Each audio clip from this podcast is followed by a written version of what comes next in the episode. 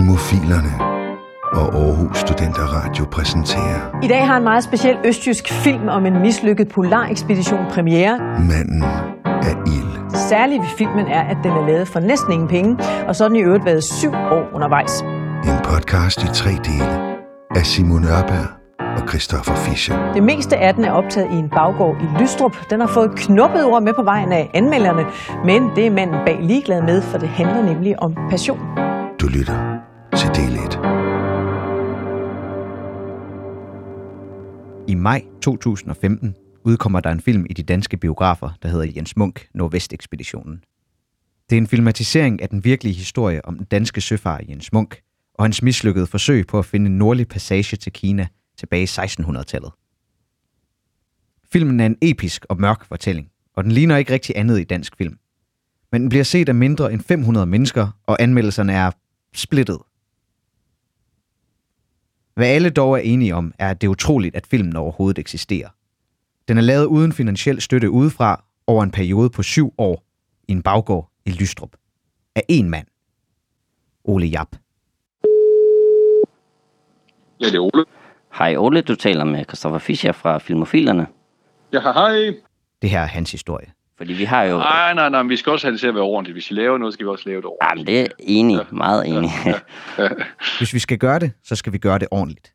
Det er blevet til et slags mantra for hele produktionen af den her podcast.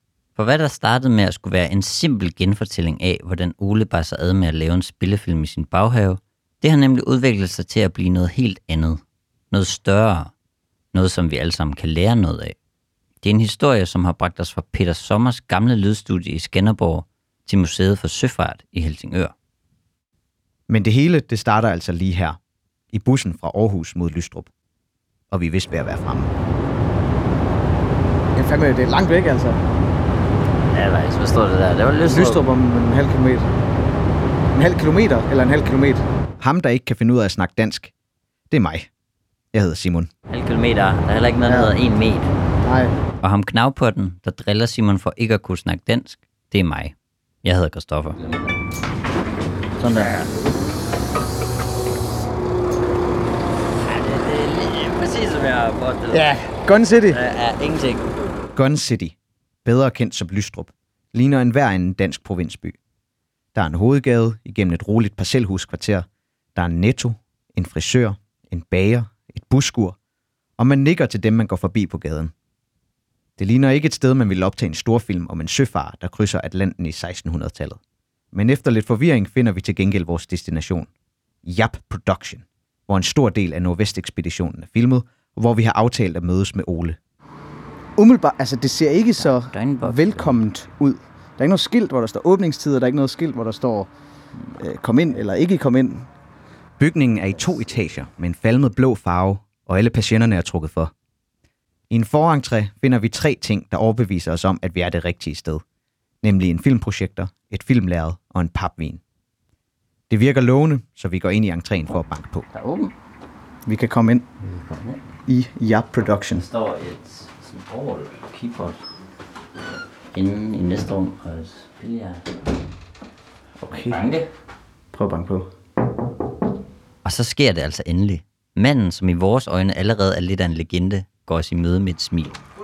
Goddag. Hej, hej. Kom Ole. Ole, Simon. Det første, man lægger mærke til ved Ole, er hvor høj og tynd han er. En ranglet figur. Vi øh, lader simpelthen bare mikrofonen køre med det samme. Han har blond, tjavset hår, der er ret til siden, og allerede efter 30 sekunder, så er han i gang med at fortælle historier om bygningen, som engang var Lystrups førende bank. Så det er derfor, der var sådan en kæmpe stor pengetank. Jeg har pengeskilte på de gamle executive levels heroppe, hvor folk kom krybende op for at ansøge om lån. Hvor stueetagen mest af alt minder om en bar, så ligner første etage mere et almindeligt kontor med computerstationer, hvor det daglige reklamearbejde i Jap Production foregår. Skal vi sætte os ind et sted her, så kan vi tage, hvis I tager jeres... At træde ind på Oles kontor er som at træde ind i en helt anden bygning. Det ligner ikke nogen af de andre lokaler. Det ligner faktisk slet ikke noget for vores tid. Åh, oh, wow. Kan. Oles skrivebord fylder den ene halvdel af rummet. Det er stort og er solid mørk mahoni. Og så er det fyldt med papir og andet råd. Der er måske øh, yngre medlemmer af Jack Production, der Ja, ja, kommer er på besøg. som, som, som kommer herop. Ole rydder den anden halvdel af rummet, som er en slags lounge med sorte lædermøbler og et tv, der viser CNN uden lyd. På en af de mørkegrønne vægge hænger et zebraskin, og på en kommode står en flot gammeldags telefon. En af dem der, man selv skal trække op. Det er lidt som at træde ind i en film fra 1940'erne. Det eneste, vi mangler, er cigarerne. Men vi har bare kaffe. Men vi skal vel lige have en kaffe for at komme i gang og sådan noget der, også? Og have slukket ned for apparatet. Vi står jo her, fordi man ved jo aldrig, om der kommer en bombesprængning, så skal man jo være klar. Så skal vi sidde på toppen her. Med kaffe i kopperne er vi endelig klar til at snakke om film. Men det er Ole ikke helt endnu. Ja, helt stor passion, det er musik. Det er musik. Ja, det er musik. Jeg laver musik sammen med en anden god kollega, som er professionel musiker. Ja. Og så øh, i sådan i, i det, det, vi kalder i vores, vores lækre fritid, så laver vi så, øh, der laver vi så musik. Jeg klager lidt. Det her. Jeg bliver nødt til at tage den her. Er orden. Kan I så ikke lige... Øh... Imens Ole tager sit opkald, må vi nulstille vores forventning til interviewet med ham. Vi har læst og læst om hans film, men har overset hans sideløbende musikkarriere. Men den er altså god nok.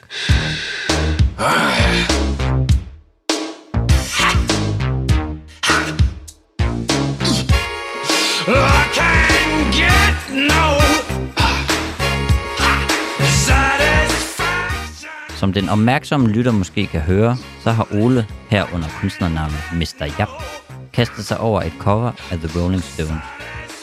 Men Ole har hele tiden været realist omkring sine chancer inden for musik. Det, det var i hvert fald ikke det, jeg skal tjene mine penge. Det har jeg jo hurtigt fundet ud af. Og jeg skal ikke tjene mine penge inden for spillefilm. Det har jeg også fundet ud af. Hvis jeg skal tjene nogle penge, så skal det være inden for reklamefilm. Hvorfor er græsset grønnere på golfbanen? Svaret er Bionutrias golfgødninger, som du nu kan få til din egen have. Ole har tjent til dagen og vejen i denne branche siden 1990, og dermed strækker hans karriere med reklamer sig altså længere end nogen af denne podcast tilrettelæggere har trukket vejret. Det har bragt ham mange oplevelser, også uden for Danmark. For i en periode på tre år i midt-90'erne omlagde Yap Production sine aktiviteter til Malaysia. Jeg var bare blevet inviteret derover i, i 10 dage. Og så rent tilfældigt, så, så træffer jeg en, øh, en nede ved en swimmingpool, som spørger, øh, som spørger, hvad jeg laver. Jeg siger, jeg laver film. Det var meget interessant, for de næste dag, der skal jeg da til et møde ude ved noget, der hedder Mohase Group. Ole kommer med til mødet og får solgt sig selv godt. Det utrolige tilfælde munder ud i en kontrakt på at lave reklamer i Asien med Malaysia Airlines som sin største kunde. Og kontrakten med det store luftfartsselskab åbner endnu flere muligheder for Ole. På samme tid får jeg fat i et andet firma, der hedder Datuk Sela Panglima Laugen Po Holdings. Det er et vidunderligt navn. Ikke? Altså, det ringede, de ringede til mig og sagde, Oh, we have seen your name on print on the Malaysian Airlines flyer. Så spurgte de mig, om jeg kunne komme til et møde. Selvom vi er meget fascineret af Oles historie, så er vi nødt til lige at sætte ham på pause for en stund. For vi synes måske, at det er på tide at få forklaret noget om ham Jens Munk, som Oles film jo handler om. Hvem var han egentlig? For at svare på det har vi allieret os med Torbjørn Torup, der er uddannet i historie og geografi, og som er museumsinspektør på Museet for Søfart, og derfor ved en hel masse om Jens Munk.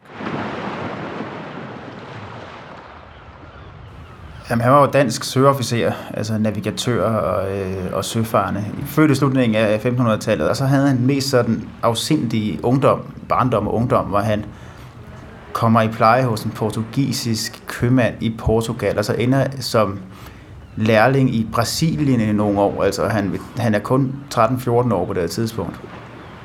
Så han kommer ud og oplever hele verden og lærer fremmede sprog og får det hele det her sømandsliv ind under huden som helt ung. Og øh, han er ikke rigtig bange for noget, så han sejler også meget op på Nordatlanten om sommeren op til altså, ja, det der Finnmarken efter pels og, og de ting, man handlede med deroppe.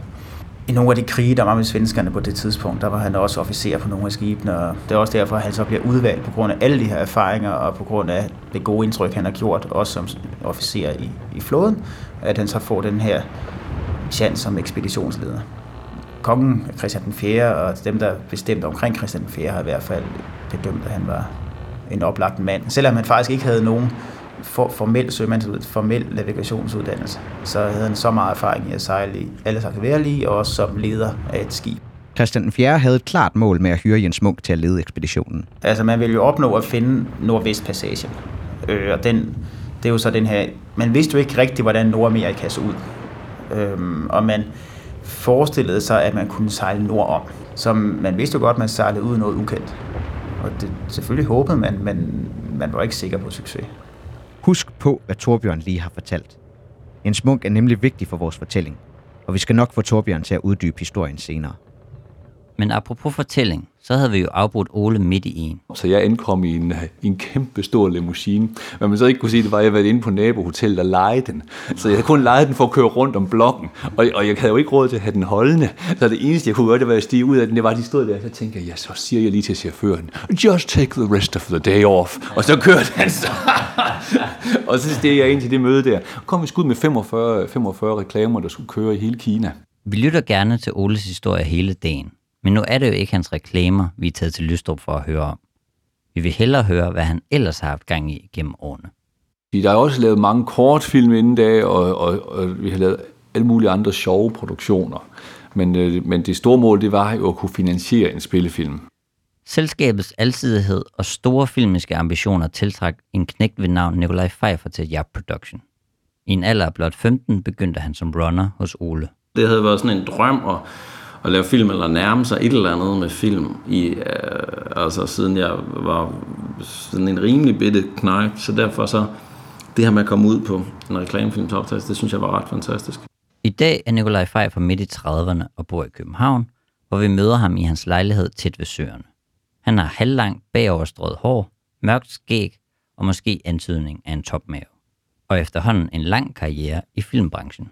Jeg har lavet film og kortfilmer, serier og alt muligt mærkeligt i de sidste, synes jeg efterhånden, frygtelig mange år. Alt muligt mærkeligt hentyder måske til hans mange oplevelser på Jap Production, som han dog ser kærligt tilbage på. Han husker en af de første opgaver. Det var Ole, der skulle ned og tage nogle stillbilleder af nogle kompressorer, som skulle stilles op på et nyt griseslagteri i Haderslev. Og øh, vi kørte fra Aarhus klokken 6 om morgenen, og jeg stod bare og ventede og glædede mig til at øh, sidde i Oles bil og få lov til at køre til Haderslev og stå der og bære kabler på en stillbilledoptagelse af et griseslagteri. Opgaver som disse hos Ole blev startskuddet til at nå meget længere inden for dansk film for Pfeiffer. I 2011 forlod han instruktørlinjen på den danske filmskole med den roste afgangsfilm Junk Love. Men hans allerførste oplevelse med spillefilm var Jens Munk, Nordvest-ekspeditionen. Som jeg husker det, så kom Ole til mig og sagde, prøv at høre, den her, jeg har, jeg har læst den her bog, og den er ret fantastisk. Ole kender udmærket til Jens Munks dagbog fra rejsen. Navigatus septentrionalis. Navigation af Norden, som det egentlig overtættes til. Men i første omgang var det Torgild Hansens historiske roman om Jens Munk, han lagde i hånden på sin unge runner. Og så læste jeg den, og så sagde Ole, tror du ikke, der kunne være en film i det? Og så det kunne jeg jo kun se, det troede jeg da bestemt også. Herfra ville Ole have, at det skulle gå hurtigt. Og så tror jeg, Ole sagde, tror du ikke, vi kan være i gang med at optage om to måneder eller et eller andet. Mm-hmm. Og sådan, what, hvad? Altså, jeg havde aldrig skrevet et øh, spilfilmsmanuskript før, og jeg vidste godt lidt om, hvordan man sådan skulle strukturere en længere historie, men jeg var sådan, I don't know, det, det, ah, det kan vi vel godt. Og sådan blev det. Mens en hel masse andet blev sat i stand for at gøre klar til optagelser af firmaets første spillefilm, kastede Pfeiffer og Ole sig over manuskriptet. De måneder, der sad Ole og jeg så ligesom og skrev manus på det, og øh, havde en hel væg op i hans øh, kontor. Den havde vi øh, klistret til med, øh, med, med først strukturen og senere hen øh, manuskriptsiden osv. Trods deres forsøg på at holde orden i serierne, så viste projektet sig at være en stor mundfuld for de to herrer. Men altså fordi, at, at ingen af os var super erfarne med det, så, så endte det med, at det var så, det var så presset manuskriptarbejde, så ofte var det sådan noget med, at jeg sad og skrev de sidste manuskriptsider færdige om morgenen, mens de var ved at sætte op, og skuespillerne var ankommet, så løb jeg over og printede, og så løb jeg over på den anden side af gaden og delte, øh, og delte manuskriptsider ud. Ole og Pfeiffers manuskript handler om den fejlslagende nordvestekspedition under ledelse af den danske søfarer Jens Munk, naturligvis spillet af Ole selv. Efter en kort prolog foregår filmens første scene på Frederiksborg Slot, hvor kong Christian 4. diskuterer med sine rådgiver om, at Danmark som de første skal finde en hidtil uopdaget nordvestpassage til Kina. Men med al respekt... Herre, hvis vi kan spare otte måneder på sejladsen til Kina, så lad os finde den passage. Den gavede kaptajn Jens Munk bliver valgt som leder af ekspeditionen, men kongen har dog den befaling, at den engelske navigatør William Gordon skal med på de to skibe, der er klar til at stævne ud fra København. Når vi til jul sidder i Kina, så vil vi være de første, der har gennemsejlet den nordvestlige passage. Kongen, længe leve! Hurra! Hurra! Hurra! Op med sejlene! Jens Munks naive optimisme forsvinder hurtigt i mødet med den stedige Gordon, som ikke har tillid til kaptajnens evner til søs. Efter mine beregninger, så bliver det for langt mod nord. Men jeg skal nok prøve at regne på deres forslag. This is no forslag, Mr. Monk. De kan foreslå, hvad de vil, men jeg tager beslutningerne. I think we should begin to tread a little carefully here and leave the navigation to me. Selvom Munk og Gordon har flere konflikter på turen, er den egentlige skurk i filmen den nådesløse isvinter, der venter dem på de nordlige breddegrader. De er slet ikke forberedte på kulden, som får fatale konsekvenser for besætningen. Der er ikke nogen, der kan holde til det her. Vi er snart flere syge og døde end raske. Så længe vinden den er, som den er, der skal vi udnytte den. Jeg vil ikke overvintre her, lad Kina komme forbi. Hvis vi overhovedet kan overvintre derinde, så bliver det et halvt år i et ishelvede. Munk, vi er allerede i helvede. Det siger sig selv, at størstedelen af filmen foregår til havs, og derfor havde Ole altså brug for et skib. Og hvad gør man, når budgettet ikke ligefrem holder til at søsætte en præcis kopi af skibet, sådan som de gjorde med Titanic? Man bygger da bare et halvt skib i sin egen baghave, og fylder resten ud med green screen. Næsten hele filmen er optaget på det her hjemmebyggede sæt, hvor Ole samlede en blanding af professionelle skuespillere og amatører. Og over en periode på syv år fik de filmatiseret den tragiske historie om Jens Munk. Det er oplevelsen under disse indspillinger, som vi vil dykke ned i i næste episode af Manden af Ild.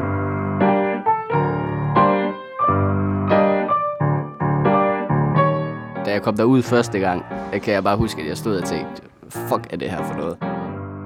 Jeg følte selv, at jeg var at jeg virkelig spillede af helvede til. Nu var det chancen til at spille en rigtig slem bandit. Ja, og jeg har fundet ud af, at øh, salt, det kan ligne sne. Okay, så vi kører bare 10 tons salt. Man kan sige, at det er nok usædvanligt at lave en episk søfartsfortælling. Punktum.